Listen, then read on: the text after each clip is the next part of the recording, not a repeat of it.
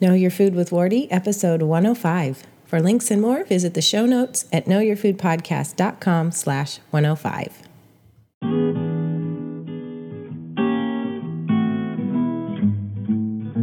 Hey everyone, welcome to Know Your Food with Wardee. I'm Wardee in Southwest Oregon, a traditional food blogger at gnowfglins.com and knowyourfoodpodcast.com. I'm glad you're here. This is the podcast where we're all about ditching those poisonous processed foods, breaking free from the conventional food paradigm, and instead embracing whole foods raised, saved, and prepared with traditional methods. It's fun, it's delicious, and it's healthy. You're on your way to looking good, feeling good, and most importantly, doing good. Hello and welcome, everyone. We're going to start with the tip of the week. This is something that came in very handy in our household in the last week or so.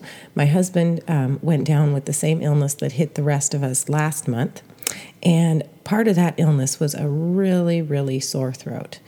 And he tried everything. We tried everything. We went through steams and neti pot and honey, coconut oil. Well, what really worked over and over again to keep that itchiness at bay and even relief for several hours was gargling. So simple. You wouldn't even think this works on a sore throat, but it does. And here's how you do it you take a cup of water and you put like a swallowful, uh, just a swallowful of um, not cold, not hot, but just comfortably warm water. And you can add, um, you know, you could do salt. We also did essential oils, so a couple drops of peppermint, you could do tea tree, lemon, or if you have a, um, a blend that is for illness, you could do that. And then you put you put it in you swallow. Well, you put it in your mouth. You don't swallow, but you you hold your head up so it gets as far back in the throat as possible, and you gargle as long as you can. Really, I mean, you're aiming for minutes rather than seconds, and then um, you can spit it out. Um, I think you could swallow it too. But anyway, it really works. So that is the tip of the week. If you have any suggestions about gargling or more information, feel free to leave a comment at the show notes, knowyourfoodpodcast.com slash 105. No matter what, though, next time you've got a sore throat, try it. It works. And we don't have a listener question today because we're a little, um, well, the queue is empty. I hate to admit it. Um, so get your questions in. Go to knowyourfoodpodcast.com slash questions. You can either uh, send us a voicemail, you can send us an email. Um, many ways to submit your questions. So get them in because I look forward to answering them every week and I need more. Let's take a quick break and I'll be right back. Hi, I'm Wardee, a traditional cooking expert and food blogger at gnowfglins.com. For years, my family struggled with food related health problems, but we don't anymore and I'd love to show you that preparing whole foods with traditional methods is easy, delicious, and super good for you too. So just go to traditionalcookingschool.com slash free and I'll show you how easily you can do it too. I'll give you five free videos that include my favorite traditional cooking techniques, plus printable at a glance fact sheets as a handy reference. So, if you're ready to start looking good, feeling good, and most importantly, doing good, then visit traditionalcookingschool.com/free today. Well, if you love gardening or if you have a strong interest in gardening, you're going to love today's guest. Coming up soon here is Holly Baird. She and her husband Joey are the Wisconsin Vegetable Gardener, and their site is, unsurprisingly, thewisconsinvegetablegardener.com. They are a married couple living in southeastern Wisconsin, just outside of Milwaukee. They make videos on YouTube about how to grow your own food organically, reusing found items, items you might just throw away, uh, what to do with the food you grow, like home canning, Holly's a big fan of home canning and just simple home living. So they have a lot of information to share. And when I found out about them, I was so excited to invite um, them to be a guest. And so today, Holly is joining me, and she's talking about how she and Joey got started. You know, they didn't know each other their whole lives, but they each had this history of gardening in their families, completely different.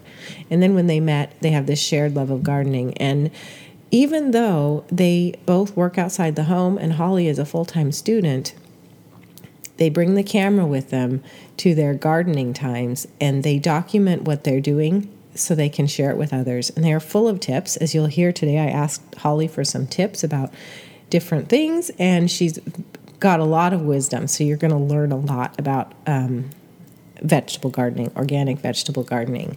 So um, be sure to check them out, the WisconsinVegetableGardener.com. You'll also find links to their site and social media and some embedded videos at the show notes, knowyourfoodpodcast.com slash 105. And now I'm going to turn to my interview with Holly. Enjoy!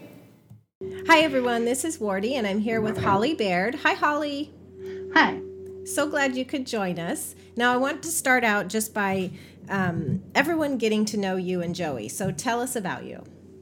Sure. Thank you for having me on. Um, my husband Joey and I we we live in Wisconsin, and what we do is, um, in addition to our jobs, and I'm a student, is we create YouTube videos, and they're high quality, high definition, beautifully edited YouTube videos about how to grow food organically, what to do with the food you grow, how to extend your harvest, and just some healthy living things and also some eco friendly tips, things to do with things you already have. Great. So, um, I watched your documentary about how you and Joey got started, and I thought it was so cool how you shared about your um, experiences when you were young, both of you independently having um, just experiences when you were young with gardening and developing a love.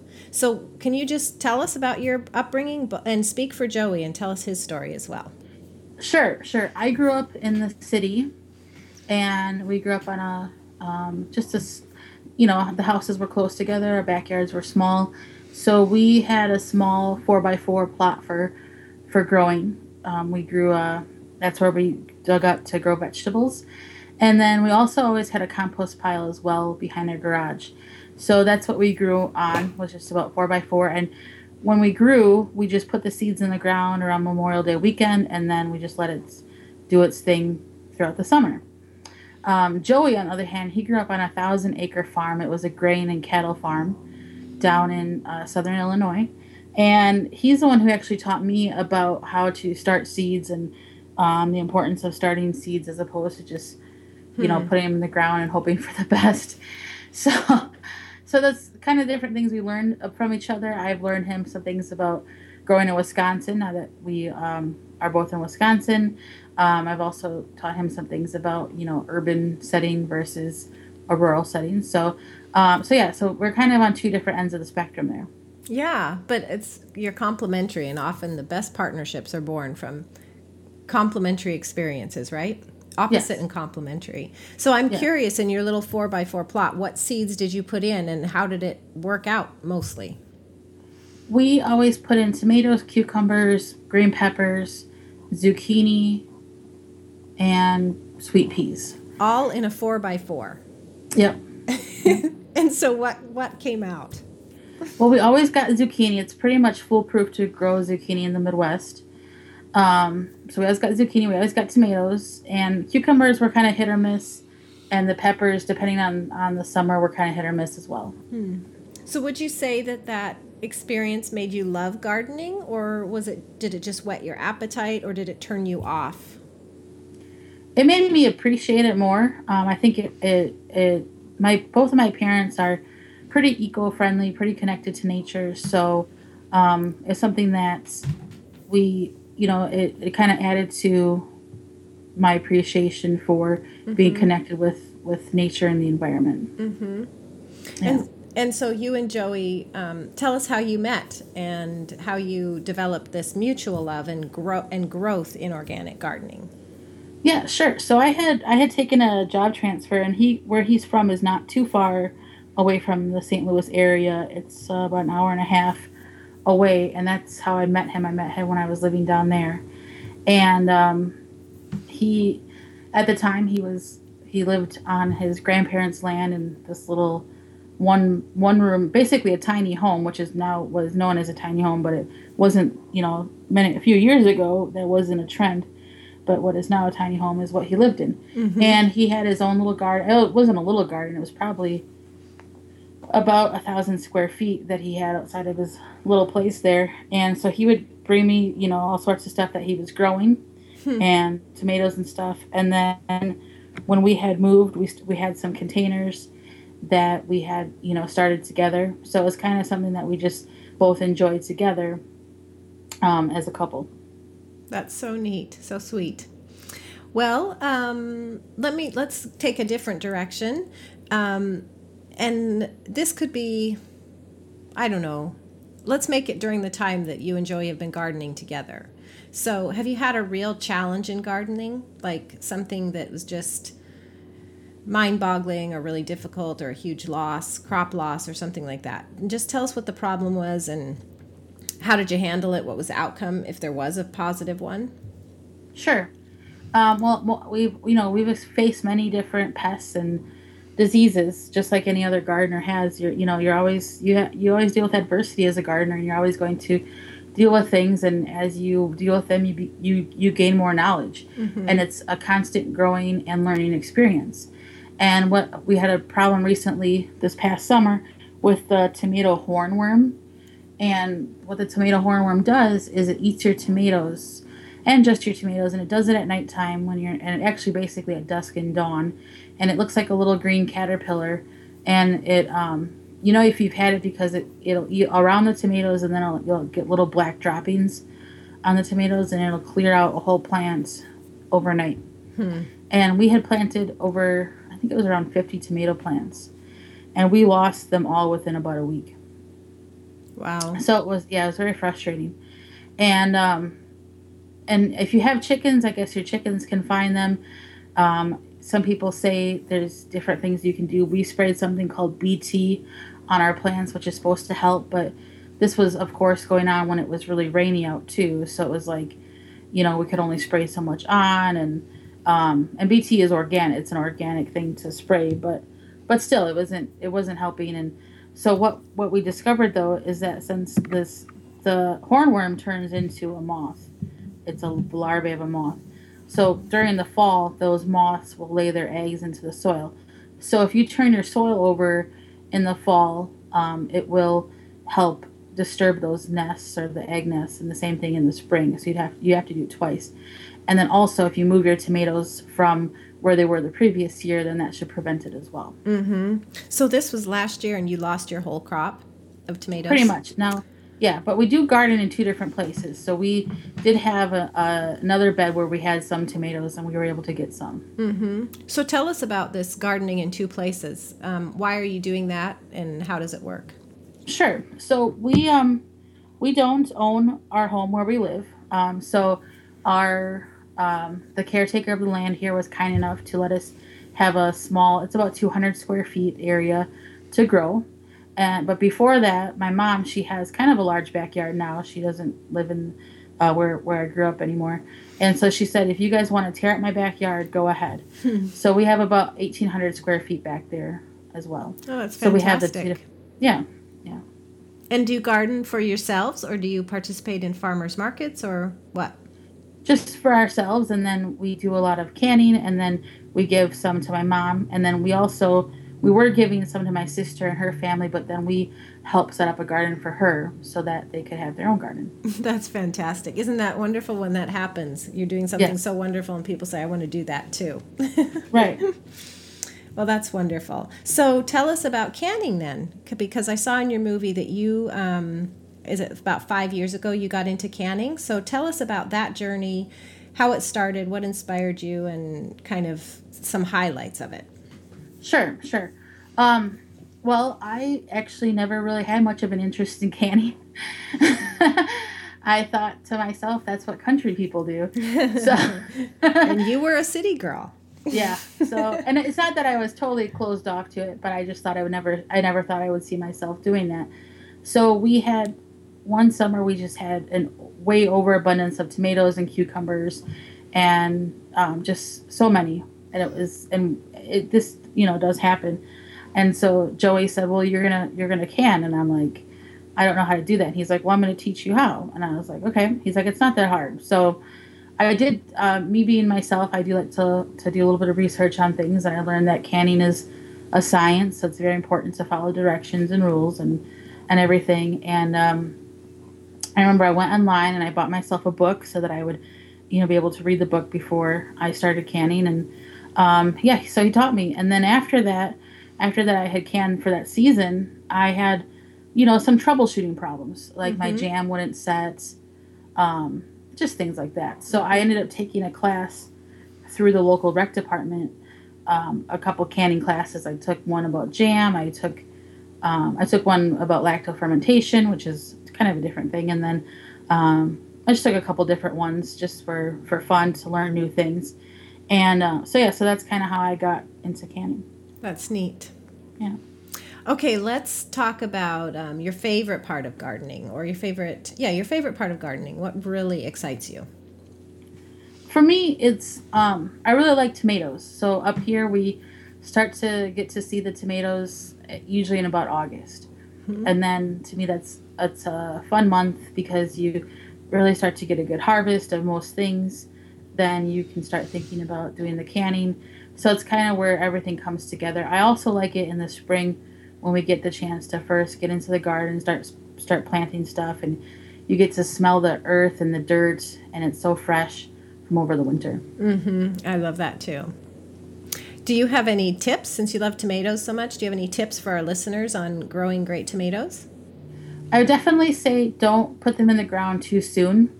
A lot of people want to get ahead of their neighbors and put them in the ground, but you have to be patient with tomatoes. So you have to make sure you're away from any sort of frost. At this point, you want to make sure you're outside of the frost dates. You want to make sure that because tomatoes are technically a tropical plant, so they're not tropical, but they are a warm weather plant. Yeah. So you want to make sure that you're not going to shock them with the frost.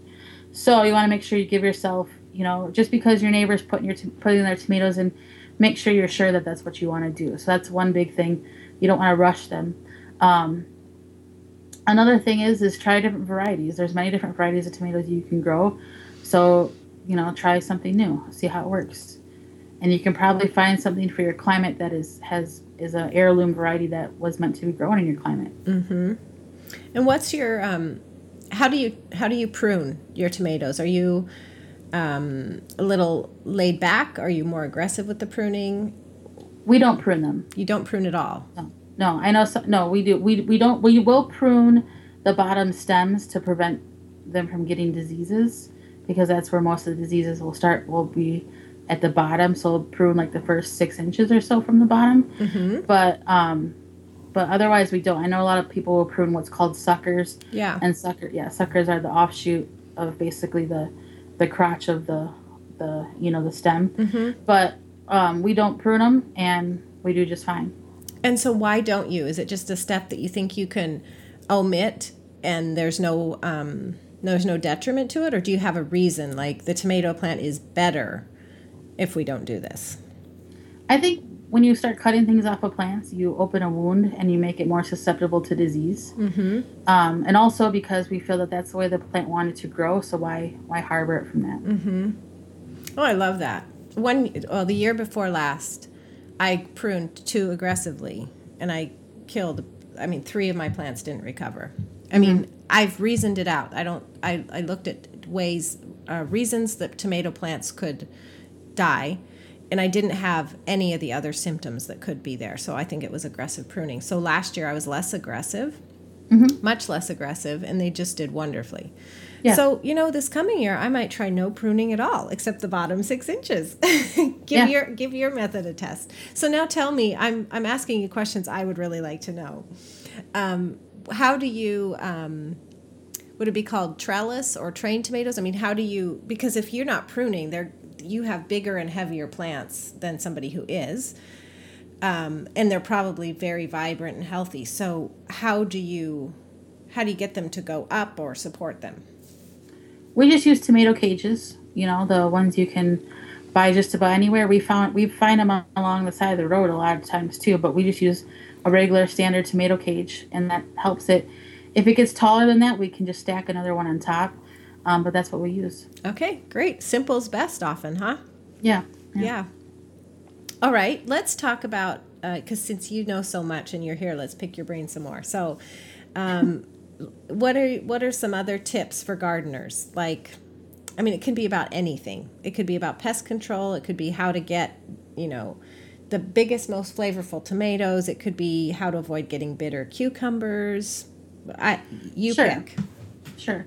One thing I always suggest is people have a tendency to crowd their plants. They think if I plant more in a smaller area, if I jam all these plants in here, I'm going to get more vegetables.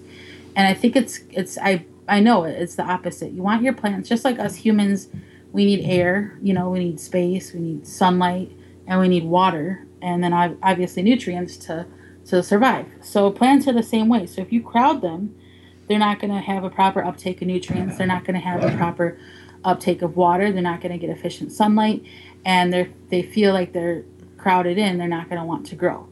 So um, one thing I would suggest is make sure you properly space your plants, and it will you know on your seed packet it's going to tell you how far to put them apart. You can also do an online search for that as well if you're not sure. So you want to make sure you don't you don't crowd your plants. Mm-hmm. Great. Um, yeah, that's and that applies to just about anything. Um, another thing is is that if you don't know if you like something, or if you don't think you like something, then don't grow it. We always, you know, people will grow stuff that they don't they don't like, and it's like why waste the time, you know? Just you know, and people will say, oh, you know, so and so, my great aunt grew this, but it's like that's well, she maybe she liked it, but if you don't, then then don't do it. And um, you know, try new things. You may look through a seed catalog and think that sounds interesting, and if you have the space for it, go ahead and give it a try. Mm-hmm. So, what are your favorite resources for? Okay, first for seeds. Where do you go for your seeds? And second, your favorite resources for information. Like, what websites do you go to to look at um, planting depth and plant spacing and all that? Sure. Um, for seeds, we like Dollar Seed, dollarseed.com, and they have their seeds for just a dollar a pack, and they give you, they write how many seeds you're getting for that dollar on the package, and um, also they give you enough for a season. You don't that way you don't end up with a ton of seeds, and um, and they come in nice Ziploc bags so that you don't have to. They're it's waterproof, and then your bags stay closed. So that's a, a good resource, and they have all sorts of heirloom organic varieties of flowers, vegetables, and herbs. Great. Yeah, and then um, for resources, um, a good general resource is is the Bonnie Plants website. Um, they have a lot of information that they've collected and they've put on that website. We find a lot of great information from there. If you're looking for something that's more specific to your area, a lot of university extensions will have great information as well. I know ours does, and I've seen a lot of different other areas that will have information that will be set, you know, set for where you live. Mm-hmm. Okay, great info. So, one of the other things that you and uh, Joey like to do is reuse things. So, um, give us a um, an item that we probably all have in our home that we could reuse and put to a good purpose in our garden. Sure. So you might have things like just look through your recycle bin. So you could do things like yogurt cups. You know, you could clean those out. You could start seeds in them. Even the bottom of a milk jug, you could rinse out, um, cut the bottom, and then you can start seeds in those as well. Or you could grow some. You could. Some people will paint them and make them look pretty and grow herbs in their windows with them. Hmm. Um, you want to paint the outside, obviously not the inside, and you want to make sure you have drainage as well. Um, other things like toilet paper tubes, you can plant in those, or paper towel tubes, you can plant in those. Um, and then the top of a milk jug also makes a really great funnel. You could cut the top off, and it has a, it can, you know, then you use it as a funnel. So there's um, there's many different things. You just kind of have to look at what you're, what you have. I'll take, you know, like if I buy a jar, um, like, you know, like like places like Trader Joe's, they have like you know, the fun little spreads and stuff. I'll take that jar and I'll reuse that for spices or something that since it's a little bit smaller and then I can use it for spices or grains or whatever as well. That's great. Yeah. So, we're talking right now and it's mid March. So, what's happening in your garden right now? Anything? Or what are Um, you guys no- doing? Well, nothing is happening in the actual garden. Even though we've had some warmer days, we're still kind of holding off to see what the forecast brings for us.